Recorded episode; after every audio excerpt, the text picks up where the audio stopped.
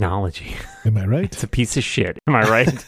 Yeah. So for our listeners, we've had some technical issues getting this podcast.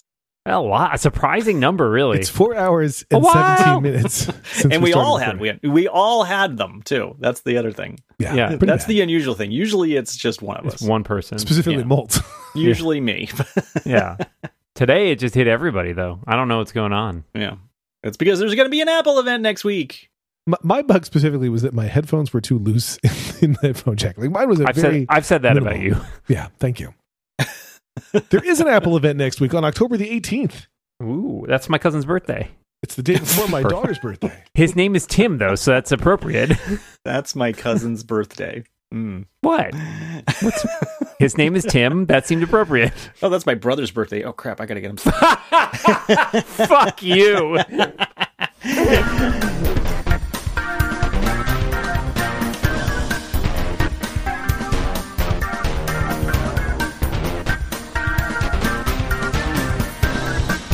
So everybody excited for their hyperspace lightspeed announcements, I guess. Did you do the image thing?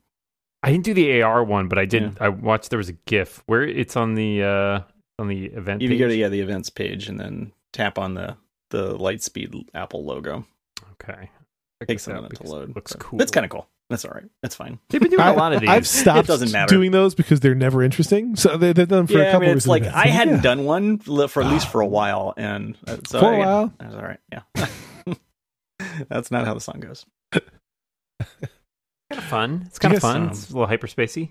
Yeah. Yeah. So yeah, I mean MacBooks for sure, right? Yep. Finally, the 14 and 16 inch MacBooks. 14 and 16 inch is a heavy bet on that. If it's not that, if it's not that, then it's something that they have kept really under wraps because there doesn't seem to be anything else in the pipeline that's ready to go. So I put all of my money on it's a device that sits between the iPad and the iPhone. So that's what I'm guessing. A brand new product. That's not true. Not just new Mac stand. But, I wish I were your bookie in that case. Yeah, really. In multiple colors, no less, is the rumor, right? Yeah, I mean, given the iMac refresh and what they've done on the phone in the last couple of years and the iPad, it seems likely. It'd be weird if the Mac was the only thing that didn't get colors. The laptop MacBook specifically. Yeah, the MacBook. I mean, it seems like the rumor is that the Air will get a color redesign sometime in the next year or so.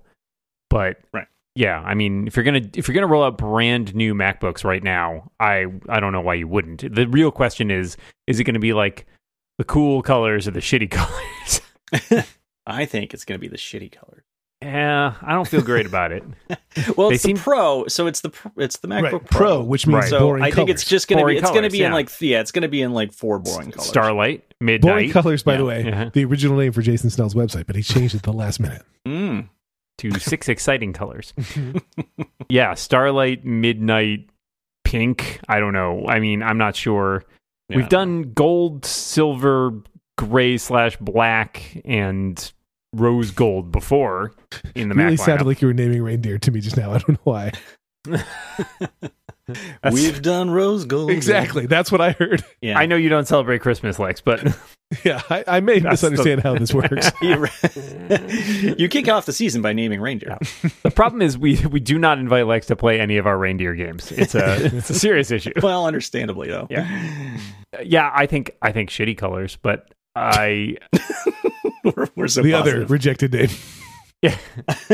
Well, I don't know. Early. I mean, rejected very early. So the other thing was that in Gruber's post, he mentioned the 30-inch iMac, which I don't think is probably coming right now. But I would be surprised as well. But he mentioned it, and I was like, wait, does he know something I don't know? And the answer is sometimes. Yeah. I don't know if this is one of those times, but it happens. And that's a computer I actually want, so I would be very excited if that happened. But I don't. I like you, John. I don't think it's very likely. There's something interesting, and because Gruber has on occasion done some cute winking when he knows a thing. There's something interesting to the fact that Apple hates rumors. Much of the recent press has been about Apple's attempts to crack down on leaks, and we still think, hey, look at that. We got some cute people leaking to our cute friends. Isn't that cute? There's something funny about all that to me. I don't know. I'm just putting that out there. Yeah. I'm not sure that he knows anything in particular. Yeah, I agree. So, I think this is in particular. This is speculation. I've long maintained he knows nothing. And then I guess there's probably, I mean, so an hour-long event, 14 and 16-inch MacBook Pros, that's good, but it doesn't, I don't think that's an hour. Yeah. I mean, the Pro Mini is the other thing.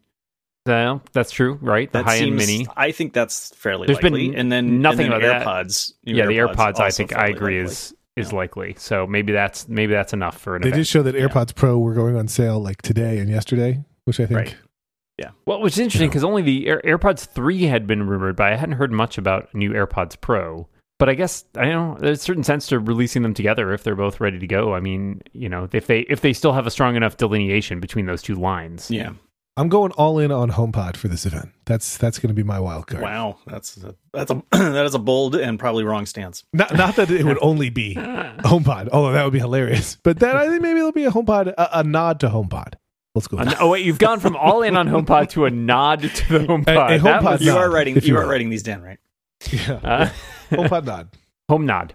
I mean, the Mini came out about a year ago. I guess the question is, would they rev that or add something else to the lineup? I mean, they have their awesome house set that they love to go to for like three things. HomePod Max, that's it. It's a speaker the size of your wall. You heard it here first. What if the HomePod Max was a soundbar? You can hear it everywhere.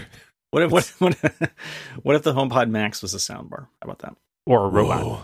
Yeah. I mean, yeah. I don't think anything HomePod. I'm putting all my money on a HomePod that has Alexa integration built in. That's my prediction. Again. Well, they did finally roll out that promised feature where. Third-party devices can use Siri now. The Ecobee, the one that has voice command, is now supporting Siri. So, hey, there's a feature that Apple added that I had requested on this show, and I didn't know it was part of iOS 15 until I read it in some article. We've been keeping it from you. Yeah, mm-hmm. I didn't even know. But I listened to the episodes I missed, and you guys didn't talk about it either. But I had talked on this show about how I appreciate how the Ring app lets you say, hey, snooze notifications from this app for a half an hour or an hour. And I was thinking that should be an iOS system-wide feature. And it now is. You can go into the options on any notification that pops up on your phone and say, mute notifications from this app until the end of the day or for a given period of time. And I love it. I find that super useful. So you have a tweet blow up for a little bit. Instead of muting all notifications from your Twitter app, you can just mute the notifications for an hour and stuff like that. It's good. It's good. I appreciate it. I can tell Slack to shut up for a while. Look at this guy with his notifications blowing up. Yeah. You're really not a problem with me. Yeah, phone, stop reminding me about things I told you to remind me about. I think it's because he searches for his name and he's constantly getting alerts for. I do those by hand. Mistaking his name for Lex Fridman. There are no notifications on Fridman. But there are a lot of people spelling it incorrectly. Yeah, right. He does have a lot of notifications about blockchain too because he's really into that. Yeah, yeah. Lex Blockchain Fridman, we call him. They do call me that. Well, we have some listener questions, including some from a week ago that I forgot to send you before last week's episode. Oh, yep. That's right. I remember that.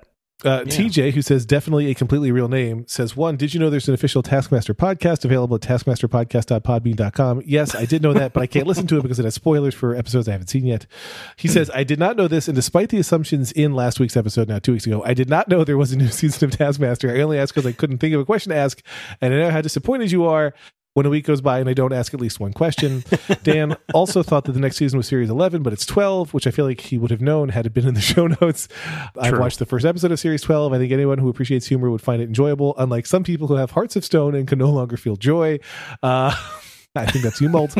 I understand that Lex's daughter had her bat mitzvah last weekend. Is TJ just running the show now? What's happening? Right. I'm curious to know if Lex managed to pull together an outfit that made him feel confident and look good. Inquiring minds want to know. Play the hits, TJ. I did, but you'd have to listen to last week's episode because they're not on this week's episode. iFix.cz says, I know there's another podcast where they accidentally talk about cars, but I wonder what would be your reasonable and supposedly electric or PHEV car for 2022? Would be an interesting sample given the number of kids you each have.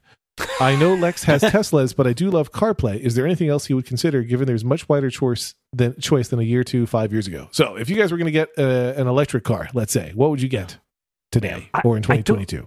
I don't think they're making the one that I want anymore, which is, well, maybe the Volkswagen has an electric version of basically my car. They have an electric Golf. Except it actually runs on diesel. You took the words right out of my mouth.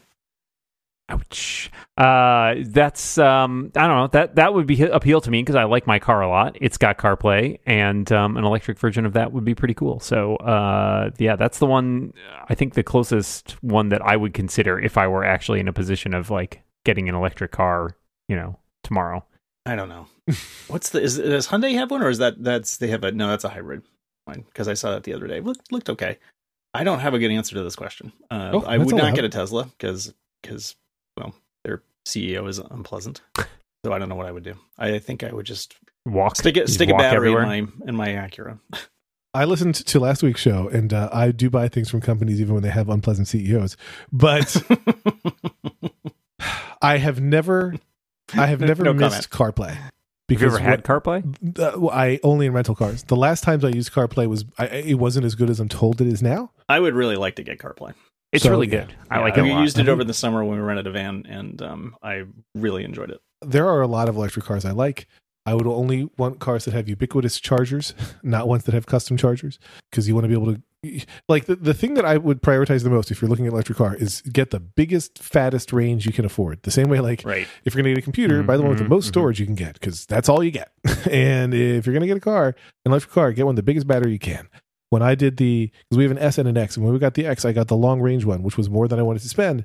But man, it's fantastic that if I fully charge it, it's like 340 miles, and that's really reasonable. That eliminates range anxiety. So that's, I don't know, that's my take. If Tesla ever makes a minivan, because the X is like allegedly an SUV, kind of. But if they ever made a minivan, my wife would be first in line. She is desperate for a Tesla SUV. So there you go.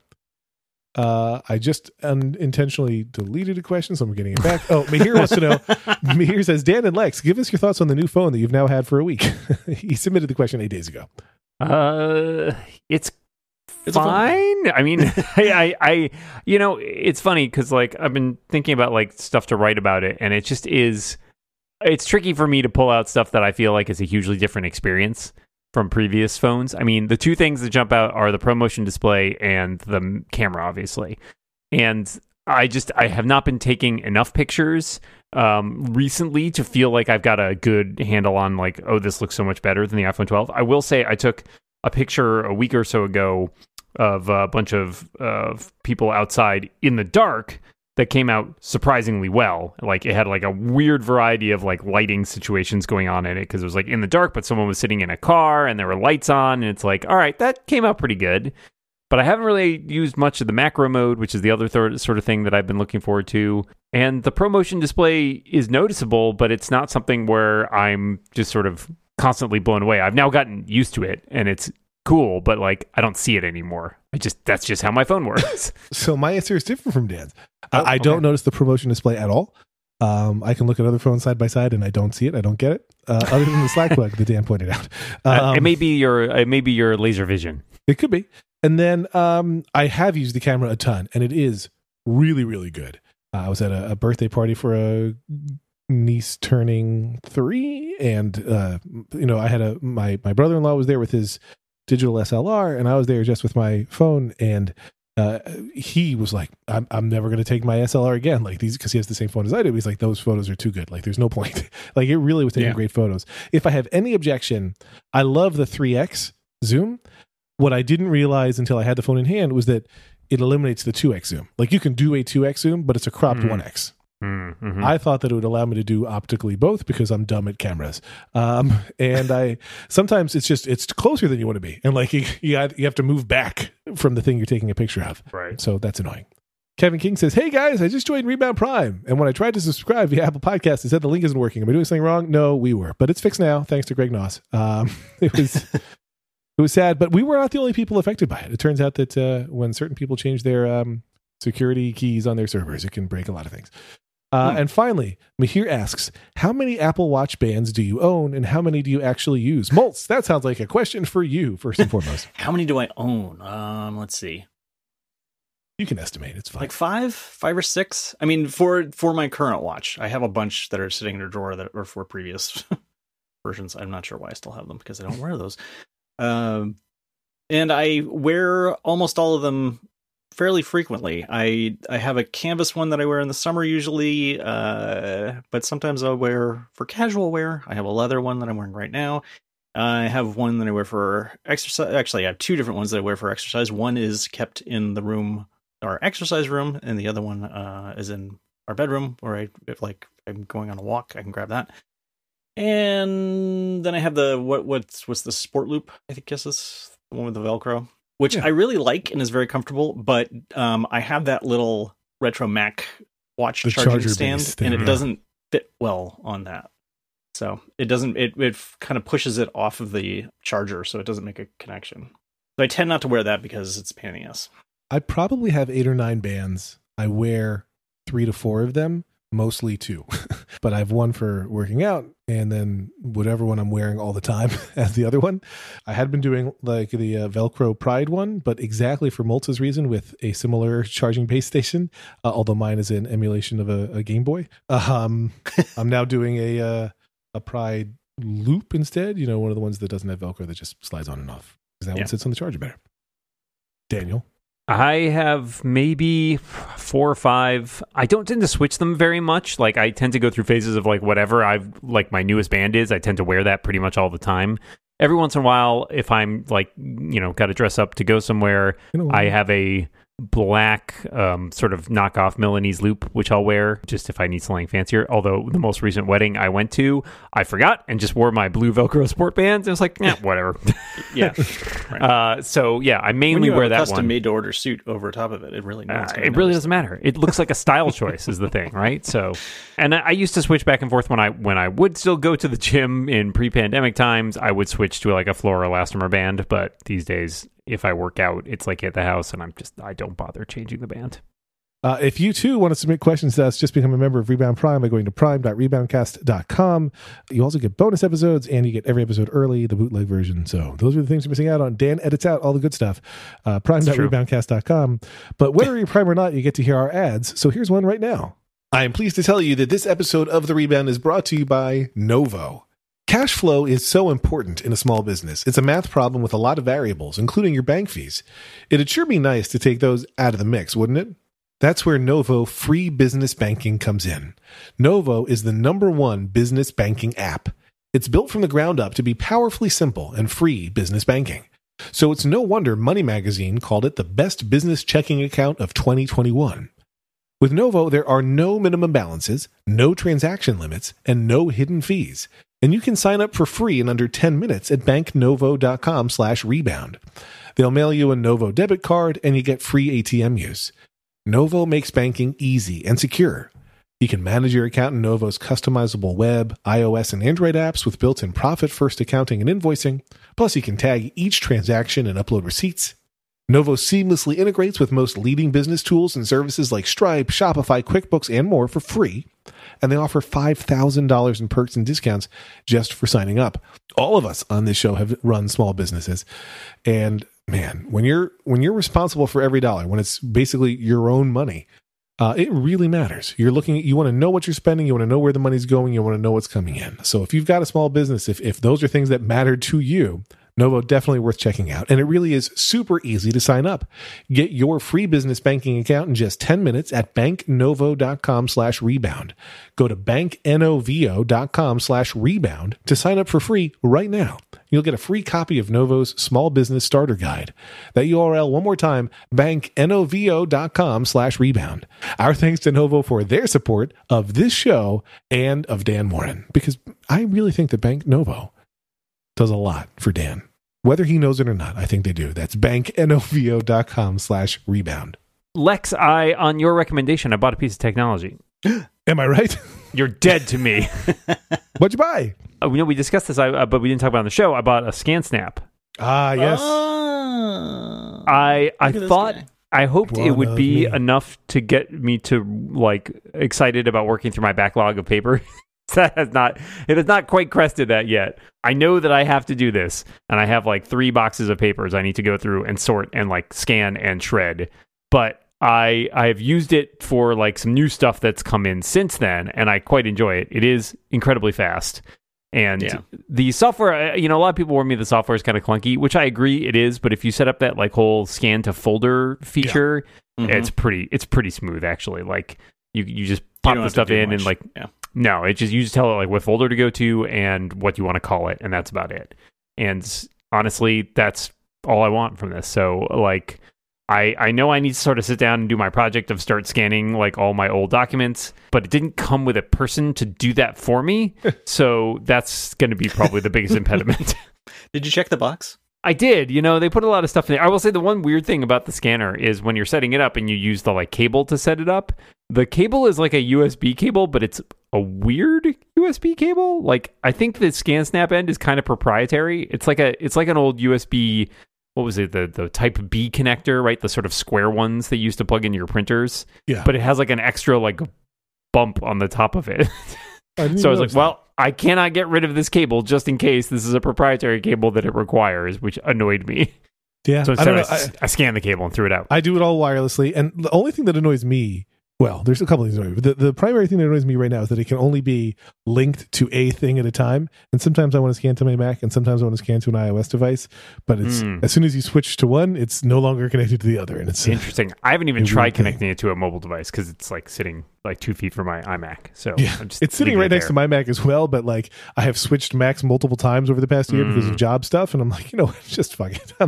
I'm good. So it's been fine. I do a lot now to the iOS side. It's helpful since it all, and it can still just save to the same folder or whatever, since I use Dropbox, which I know you hate. You're an iCloud guy. I use iCloud. And you can also scan to that. So that's what I do.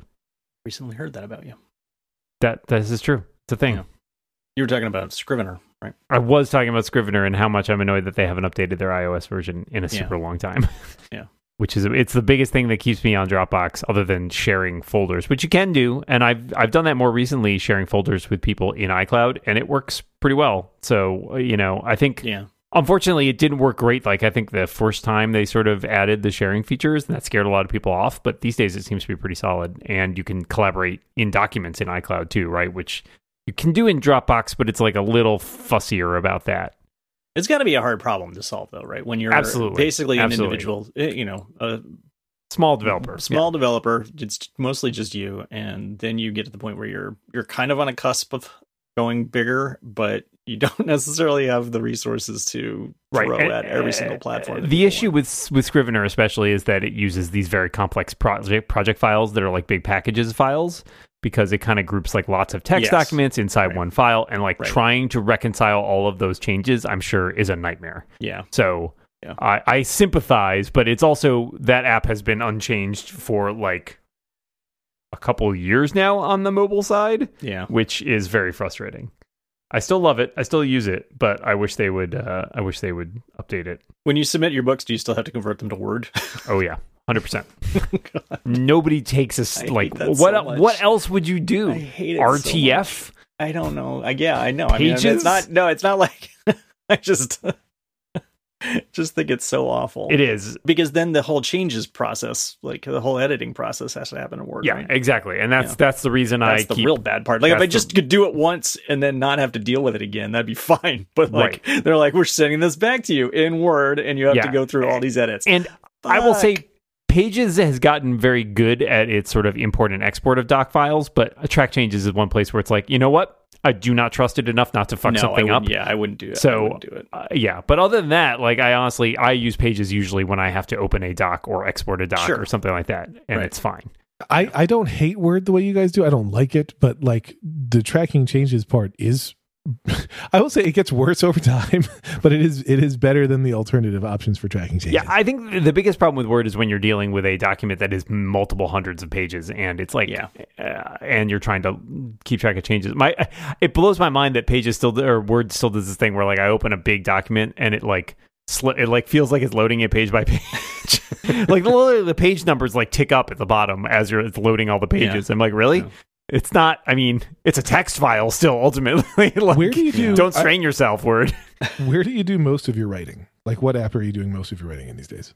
Depends what it is and where it's going. Like, you're talking about book writing in particular? No, I'm saying any writing. Like, if you're going to be writing something and you look at the overall picture of your writing.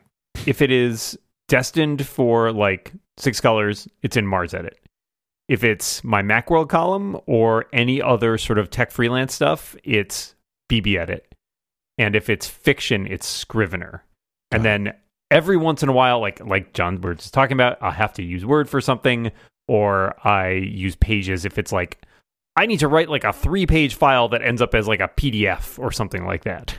Then I'll use Pages for that because it looks better. So I guess what I'm asking is like, where's your preference to write? And I know that it's a little bit different for fiction. So let's say if it's just anything else that you're writing for you, like where would you like to be? Or you're like, it doesn't matter. Mars edit, BBEdit, it's all fine. I'm writing in Markdown, so it doesn't matter as much. Like BBEdit is where I go just because it's easy and like you never have to worry about saving shit.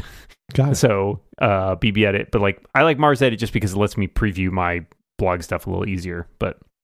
For a long time for me, it was always BBEdit, and I still do most of my writing in BBEdit. But Notes really gets better all the time. Like every iOS update, it gets better and better. And I do a decent amount of writing notes. If I'm going to write on my iPad, I used to use a bunch of different third-party apps, many of which developers who I love stopped updating generally. Like I love Phraseology, but I don't think that Greg really keeps that one current anymore. But I do most of my writing on my iPad in Notes, and then it's there on my Mac in Notes, so... No, I'll look at it there. I'll write actual literal notes in Notes, but if it's anything longer than that, I agree. And I like Notes a lot, but I just don't. Or just to like jot down an idea or something. Exactly. Like right. I will say I use Ulysses for almost everything now. Really? I used to use BBEdit, and I know Gruber doesn't like Ulysses, but it does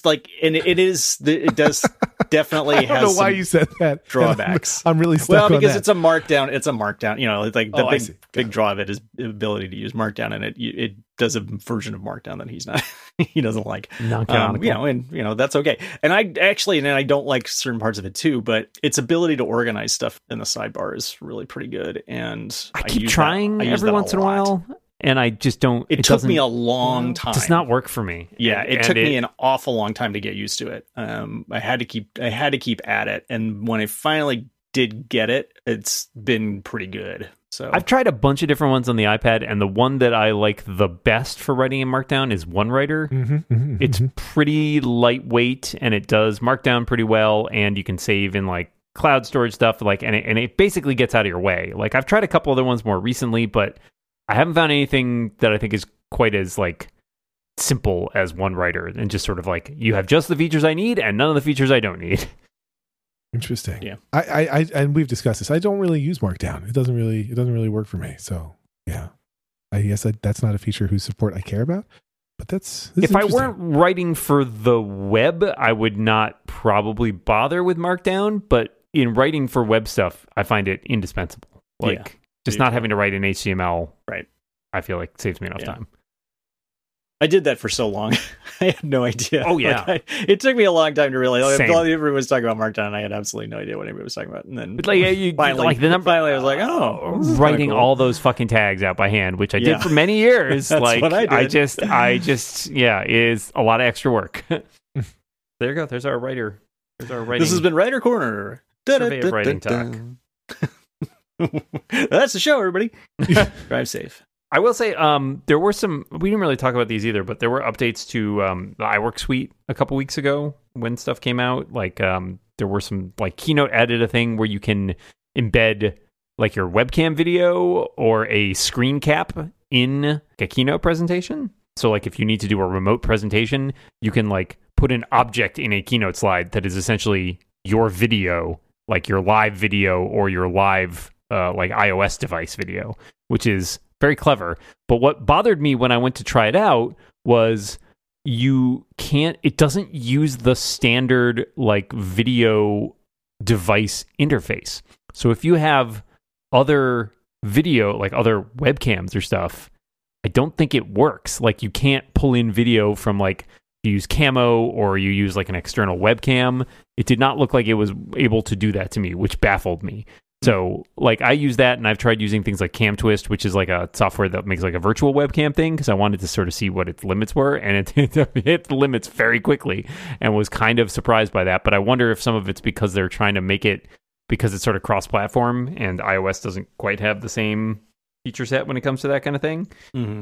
But it's a cool idea. I just was kind of puzzled as to why they used the non-standard way of doing that. Yeah, that's weird. I'm not trying. And Numbers added pivot tables, which I was very excited about. once I figured out what a pivot table was. That's not entirely true. Oh my God. That was my life for a while. Ugh. It turned out that I had made my own because I had like worked around the fact that they didn't have pivot tables. And I was like, oh, this is way easier than what I was doing, which was these stupid like lookup formulas to go pull information from other pages. That's funny. I love pivot tables, and I will gladly open Numbers. I still have a couple clients who just send me Numbers docs without even asking, and I think that's hilarious when they do. But I don't know. If I have to do serious spreadsheet work, I'm going to open Excel or probably use Google Sheets. And if I have to do beautiful charts, that's when I'm going to open Numbers. I hear that a lot from people. And I use Numbers a lot for my spreadsheet stuff, which is admittedly pretty limited in terms of what I'm doing. Yeah. But I know my wife, who is like an exceedingly... No, that's good. Yeah. I always have to phrase things around the home. I have to phrase things very carefully on this show, because everyone's looking for that in.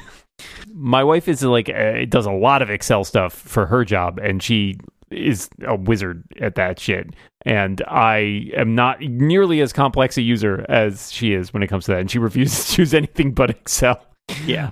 When you're in that line of work, there is no other. Yes, that's basically what I've heard. To use. I'm curious as to what Lex does that is beyond the sort of reach of Numbers, but I mean, I assume he does. Is it just the numbers are too long? Is that what it is? Yeah, the numbers are so big, Dan. It's like, what am I supposed to do? No, that's fair. They should call it small numbers instead. I think that you'll be hard pressed to find. What the reality is, you'll be hard pressed to find like CFO style people who would prefer numbers. We'll open a number spreadsheet, sure. And so, given that. It's just like a compatibility thing. Yeah. It's at that point, it's who the numbers go to. You know what I mean? It's like the lingua franca. Yeah. And who can fire you if you're trying to force a number spreadsheet on them? Exactly. You will open this. I mean, I don't disagree with you. I use Google Spreadsheets a lot for stuff because of I was talking to Jason Stell about this a week or two ago. Like the collaboration stuff in Google Suite, despite how frustrated I am with some of their choices, the collaboration stuff is second to none. Like there is not anything better than Google Sheets or Google Docs when it comes to multiple people working on a document. Just nobody else has cracked that the way they have. And I use some stuff that's notably worse. Where I work, we don't use Google Docs, and so we use Quip, which is owned by Salesforce, which is okay.